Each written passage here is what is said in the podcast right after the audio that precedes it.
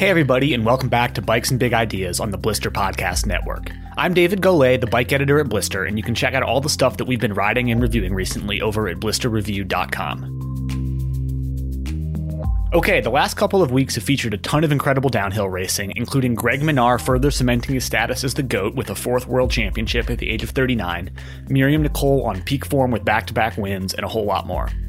So I sat down with Noah Bodman to talk about all the action from World Championships and the Lenzerheide World Cup, and we also got into it about a whole bunch of new suspension from Fox that we've been testing, as well as checking in on how Noah is faring at keeping his twins alive. This one covers a whole lot of ground, so let's get right into my conversation with Noah. Well, Noah, it's great to have you back on the podcast. It's been a little while. How are things going over there? It's good to be back. It's been a long, hot, smoky summer. But uh, yeah, now we're getting into fall weather, and I'm psyched to be riding in pleasant weather and and uh, yeah, getting some more time on uh, these various things we've been testing, and uh, also watching some World Cup racing, which we kind of took a hiatus there for the for the Olympics. Yeah, pretty big gap there. We'll get into that in a minute. And still keeping the twins alive. Also, how's that been going?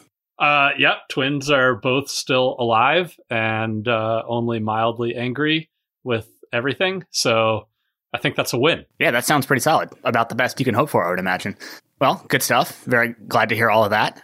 And like you said, downhill racing is back after a pretty significant hiatus there. Been awfully exciting. And uh, do a little bit of a recap here. So let's start with World Champs, which was rather spectacular for those of us who managed to figure out a way to watch it in the US. VPN really got the job done for me, and it was a good one. Yeah. Any initial impressions to start us off with? What do you got? What are your high level takeaways? I, I did manage to VPN my way into watching it, and yeah, I, I, I became Japanese for the morning.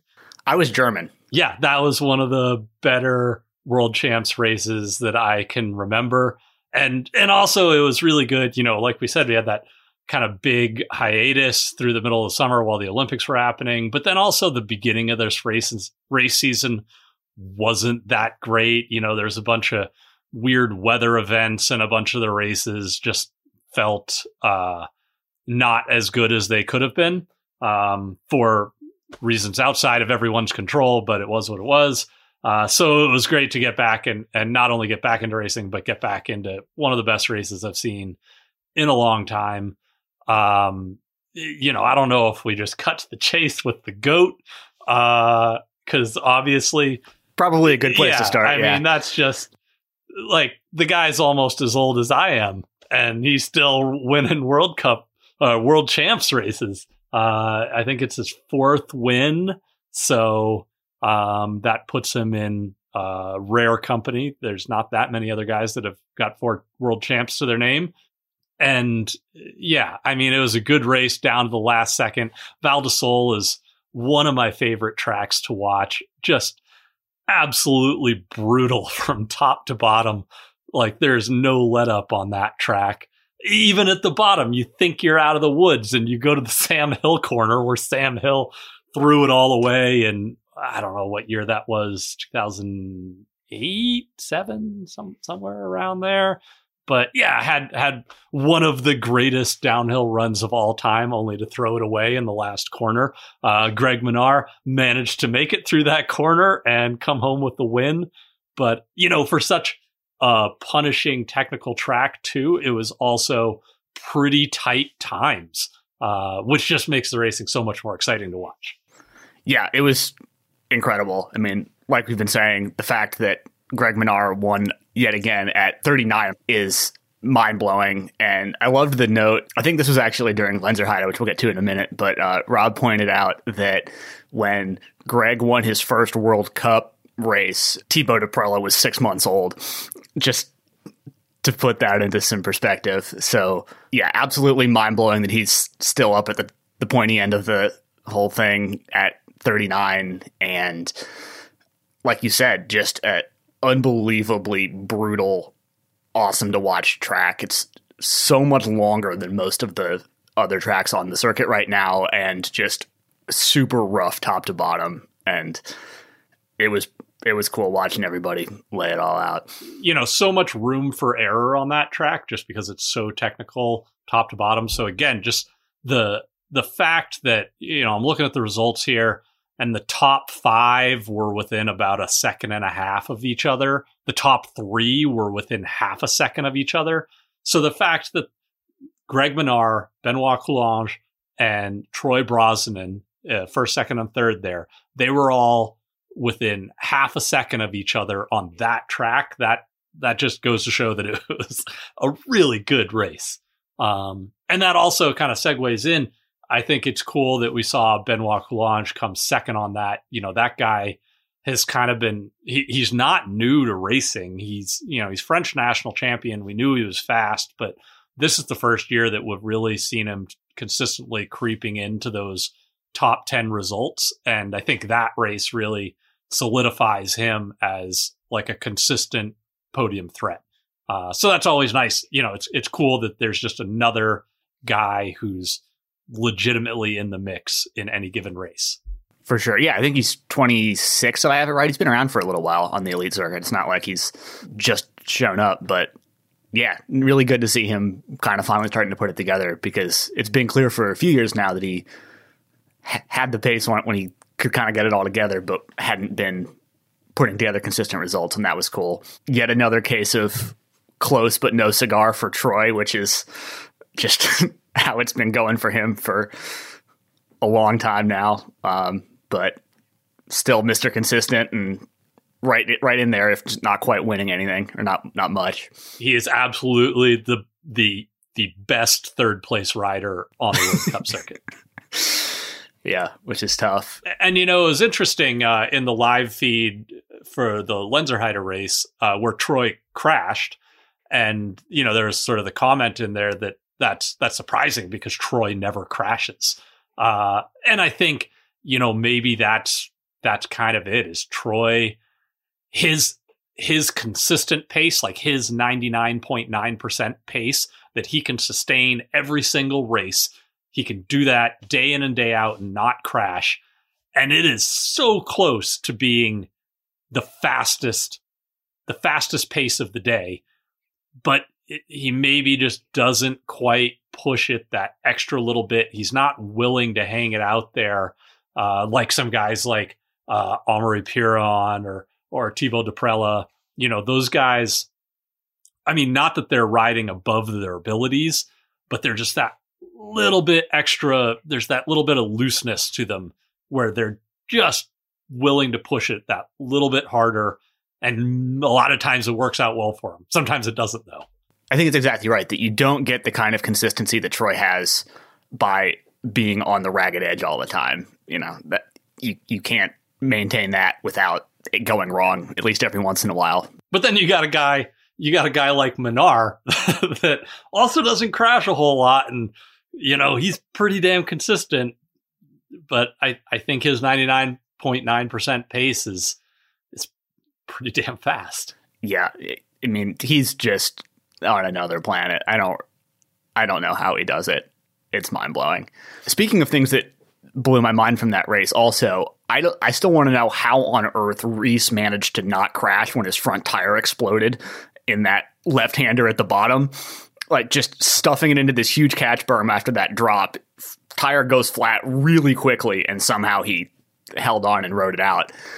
That was one of the more amazing and, and like just sort of underlining how well he kept it together. The commentators couldn't even tell which tire had gone flat or what was happening and he somehow managed to do that on a more or less instantaneous front flat which makes no sense at all. Yeah a lot of really impressive riding in that race. And i also think it's cool you know we see some i guess familiar names but a little higher up than would usually see him. Uh, andreas kolb came 11th let's see we had oliver zwar uh, came 17th. You know, these are all guys that, uh, you, you, know, they've had some good results here and there, but I think these are uh, at the better end of their results. And especially with Kolb, we've seen him kind of creeping up. Uh, you know, he's on the Atherton team now, and that seems like it's been working out really well for him because he's been putting in, it seems like just better and better results with every race. So that's that's always great to see. You know, for the same reason with Benoit, just having more names that are legitimate podium contenders just makes these races that much more exciting. Well, speaking of way more legitimate podium contenders than there have been historically. Let's talk about the women. I mean, that field is so much deeper than it has been really ever, and it's been made for some amazing racing. Also, that's been super cool. To stick with world champs for the moment, I mean, Myriam Nicole is clearly really back on form and riding incredibly well. You know, we no surprise that she's capable of that. She's been a consistent threat for quite a while now, but you know, had some struggling with injuries last year and seems to really just be back on top of her game and going super fast. I was also incredibly impressed with Marine Cabirou's run, especially given that she's still battling through that monster hematoma on her leg and fighting through what has to hurt and uh, on just such a long, brutal track and finishing second was super cool. Moving down the, the list there, Camille Balanche coming in third again too. I I'll be honest, I sort of thought her world champs win last year was maybe a little bit of a fluke, and she has very conclusively proven over the the year since that that wasn't the case at all. She's been just going faster than she ever has before. I mean, she's relatively new to racing DH. This is what her third or fourth season doing it at all. Yeah, and and I was right with you thinking that last year uh, her world champ win was uh, kind of a fluke, a great ride, no question there, but the weather was such a factor that you know you, it's easy to write it off and say, well, you know, the other the other top contenders just you know had an unlucky run, uh, and then at the beginning of this year we saw a repeat of that on the same course, and uh, again weather affected, and again she had a great ride. It's still like, wow, you know, well, maybe maybe there's something there, but uh, it might still be a fluke. And yeah, nope, I'm I'm totally wrong. Not a fluke. she's uh she's really fast. Yep. No, she's been right up there, riding really well. Monika Hrastnik finished fourth, has also just been consistently on it this season, riding great. And then Tahnée Seagrave coming in fifth. She, you know, someone who's been like Myriam, sort of been up at the at the pointy end for a bit longer and just still going really fast. Well, and and speaking of consistency, I mean, we have a real strong record of Vali Höll qualifying first and then crashing on the last turn in the race, which once she figures out how to get some consistency and put together a full race run, she's going to be tough to beat. Like she needs to hang out with Troy Brosnan a little bit because, you know, I think she's just young. I think she's like 19. Um, clearly the pace is there, but man, she's had some frustrating race runs where she had it in the bag and then screwed something up, you know, somewhere. Um, well, we'll get to the Lenzerheide result here in a little bit, but uh, yeah, it, I, I, was uh, bummed for her again at World Champs that she uh, she didn't get a clean run in. Yeah, that's been tough, and I mean, it's got to be incredibly hard being that young, coming up into your first real season as an elite. You know, she was officially up last season, but between the injuries and the weird shortened season, didn't really get to see much of her. And just such incredibly high expectations of her, and clearly all the potential in the world. And it it seems like that's just been getting into her mentally a little bit, which is more than understandable. It's a, it's got to be a very tough position to be in to yeah have such high expectations and then start having a couple of these races where things don't go right and I can only imagine that gets in your head and just the pressure continues to mount. And uh, yeah, it was tough to see her go down late in the race yet again after having what was up until that point a really, really good run. Speaking of people who were impressive apart from a, a crash setting them back, um, Nina Hoffmann showing up and being basic like she crashed early, but then was had had splits after that that were pretty much on pace to be finishing really well just five weeks after breaking her collarbone is wild. Yeah, like how did she get a doctor to clear her to go ride the Val di Sole track five weeks after a collarbone? Especially not having had surgery to repair it either. It's just I don't understand that one either. That's really impressive. And once she's back on pace, then she'll be another one that's right up in the that you know podium contention every race. Yeah. So yeah, the women's racing just in general has been amazing. It's the field's like we were saying so much deeper than it has been that in any time that I can remember, and the racing's been awesome. It's been super super cool to watch.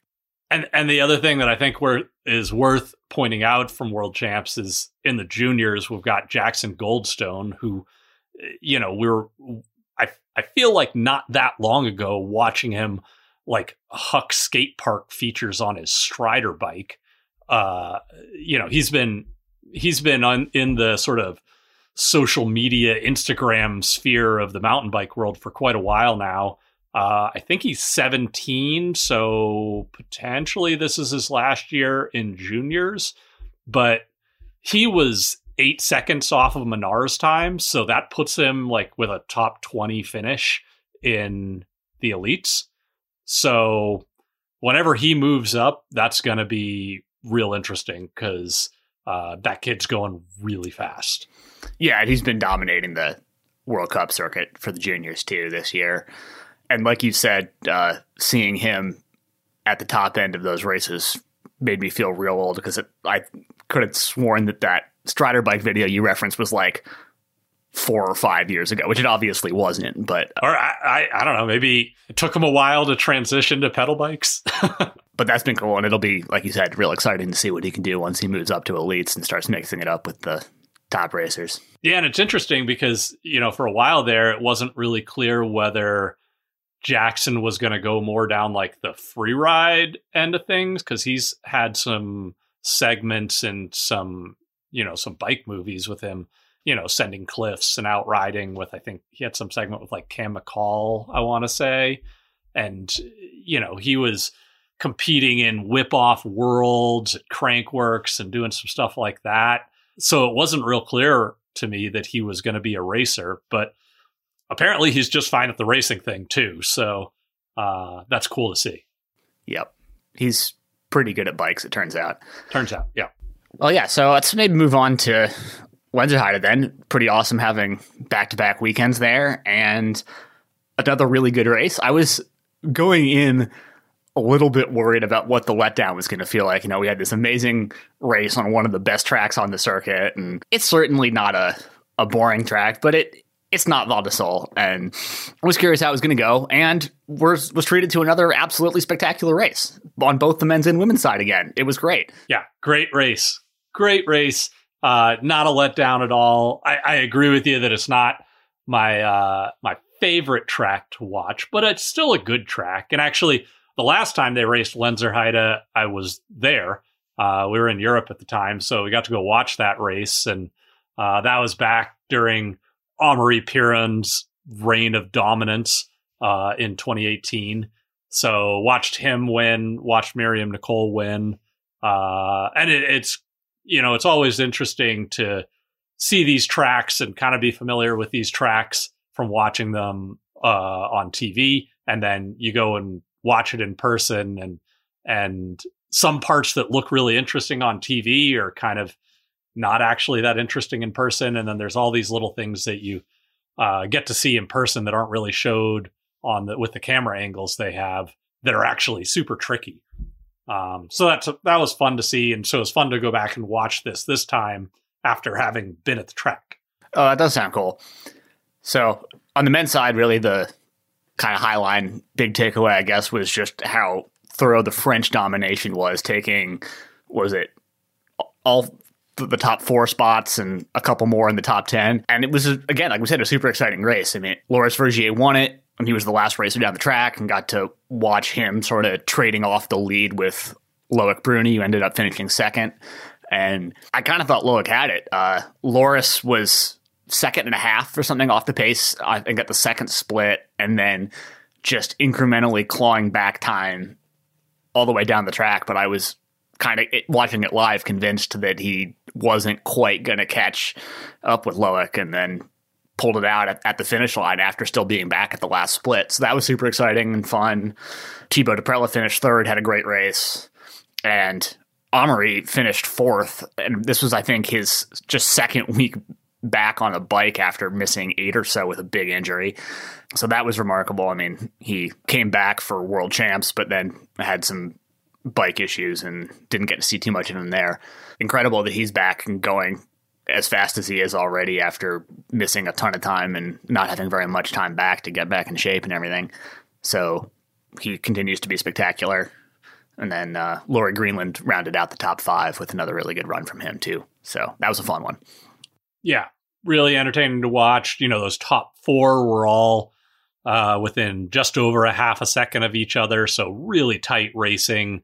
You know, when it comes down to hundredths or even thousandths of a second, then you know it's the slightest little mistake is is winning or losing that race. So it's just pretty entertaining watching all of these guys that are so pinpoint and so precise, just on the edge, but sticking every single little corner and line. You know, again, I think we saw some of those same names we were talking about in world champs. We had Andreas Kolb put in a good result. Reece Wilson uh, I mean, we know he's fast, but he had a, a pretty good result there in eighth. Dakota Norton, who had a bad crash in World Champs, he uh, got seventh. So it's cool that you know Dakota's always kind of had that. You know, he's fast. He shows glimpses of greatness, but he he doesn't quite seem to put it together as often as as we would hope. Uh, but it's cool to see that he's going fast. And it also, the series comes back over to the stateside for snowshoe for the next race. And that's more or less Dakota Norton's home turf. So it'll be cool to see what he can do there.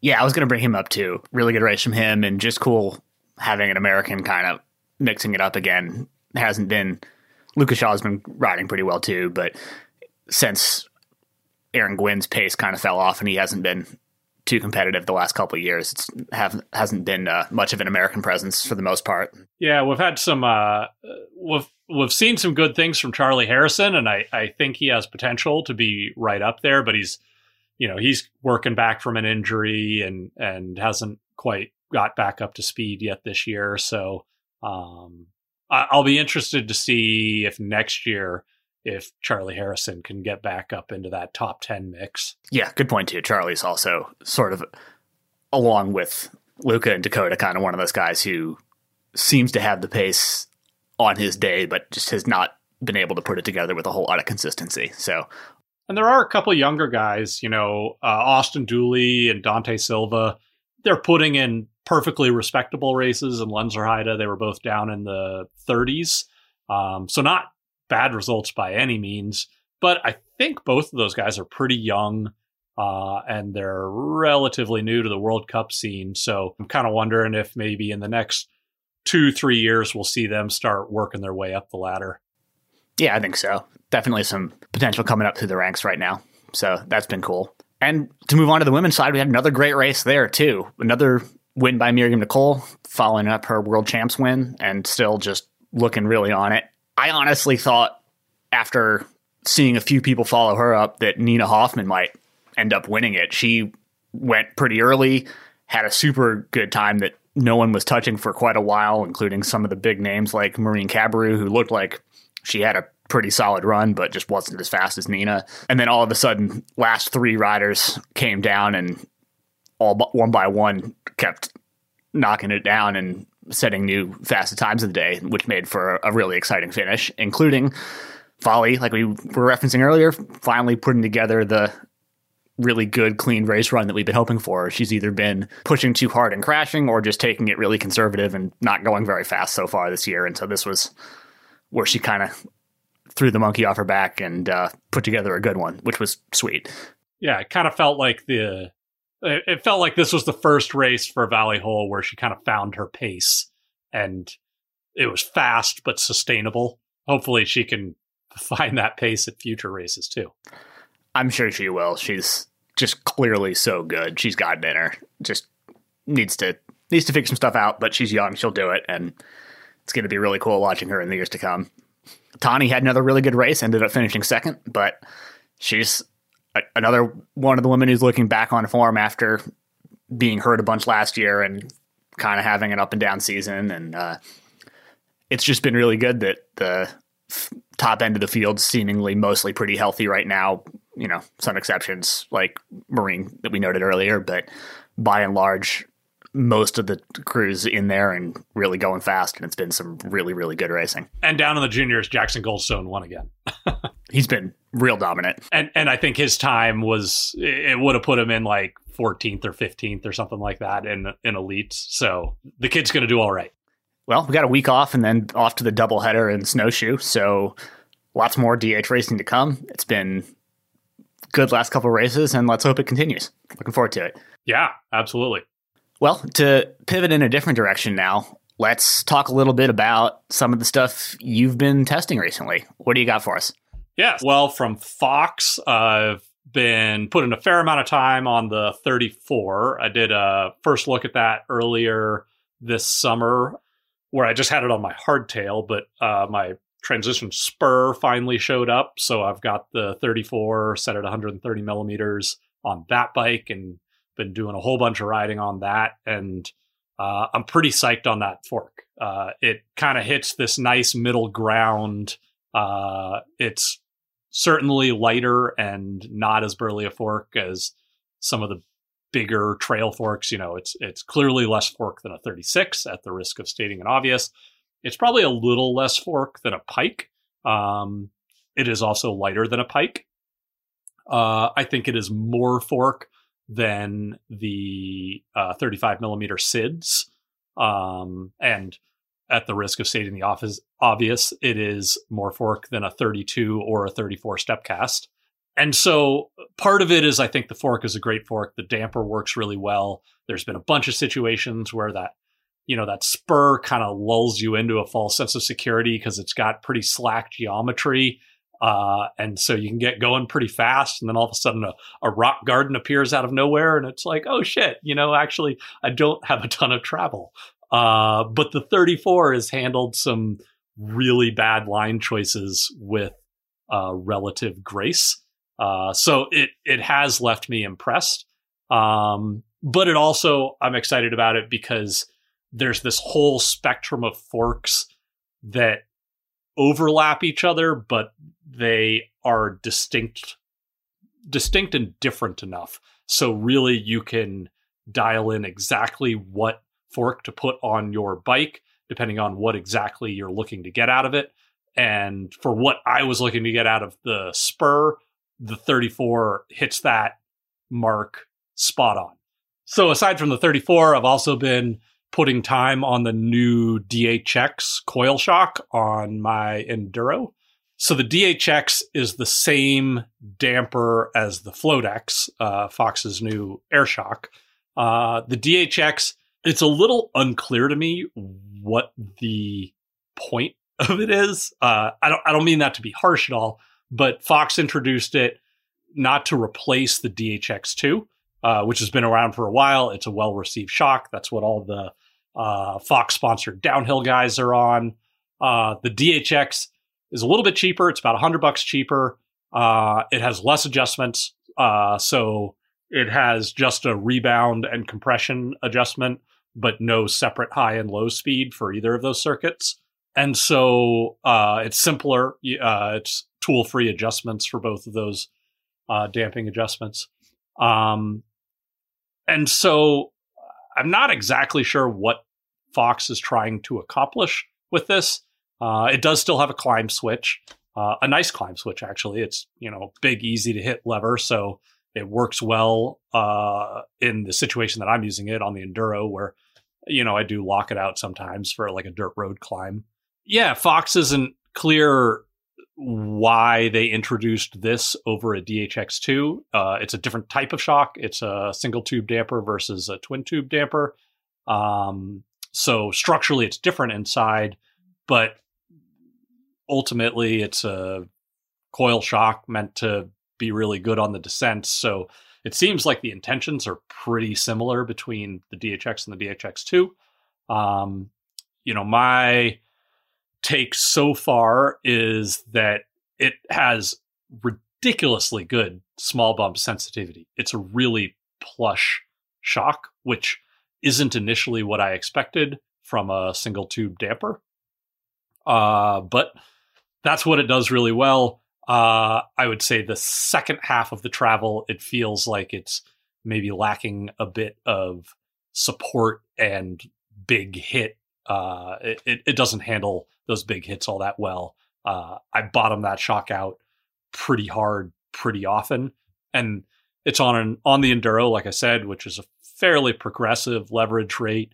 And the spring I have on it, I have a 475 pound spring on it, which puts my sag just shy of 30%. So uh, it doesn't seem like I should be bottoming it out that hard that often, but but I am. Uh, so I'm gonna try a progressive coil on it here in the next couple days, see if that gets me anywhere. And so I'll experiment with that and report back once I get the review put together. Yeah, I've been spending some time on the Float X, which, like you said, is essentially the air sprung version of that new DHX. And um, I don't have a ton of time on it yet, but initial impressions are kind of similar to what you're describing, where the small bump sensitivity is really good and a very marked improvement over the DPX2, which the Float X kind of is replacing on the air sprung side of their lineup. But um, I am also similarly finding it to be a bit less supportive and maybe lacking a little bit of high speed compression damping and just a little easy to blow through the travel compared to what I like. And uh, definitely still working on setup a bit. I also have it on a Gorilla Gravity trail pistol, so it's on a pretty short travel bike, 120 rear, and it works. I'm still figuring out the setup, but haven't got it feeling totally dialed yet. And like you said too, I am a little bit curious. The Float X kind of makes sense in their lineup, right? It's the smaller, lighter, more trail bikey oriented air shock, which checks out. The DHX does seem weirder because, like you said, it's seemingly pretty much in competition with the DHX2, but also isn't that much cheaper than it. And they're both existing side by side for reasons that aren't entirely clear to me. I do kind of wonder if it's a case where they developed this damper and platform for the Float X, and we're like, huh, well, we could make a coil version of this pretty easily, and just we're like, yeah, sure, why not? It's we got the damper figured out, let's do it.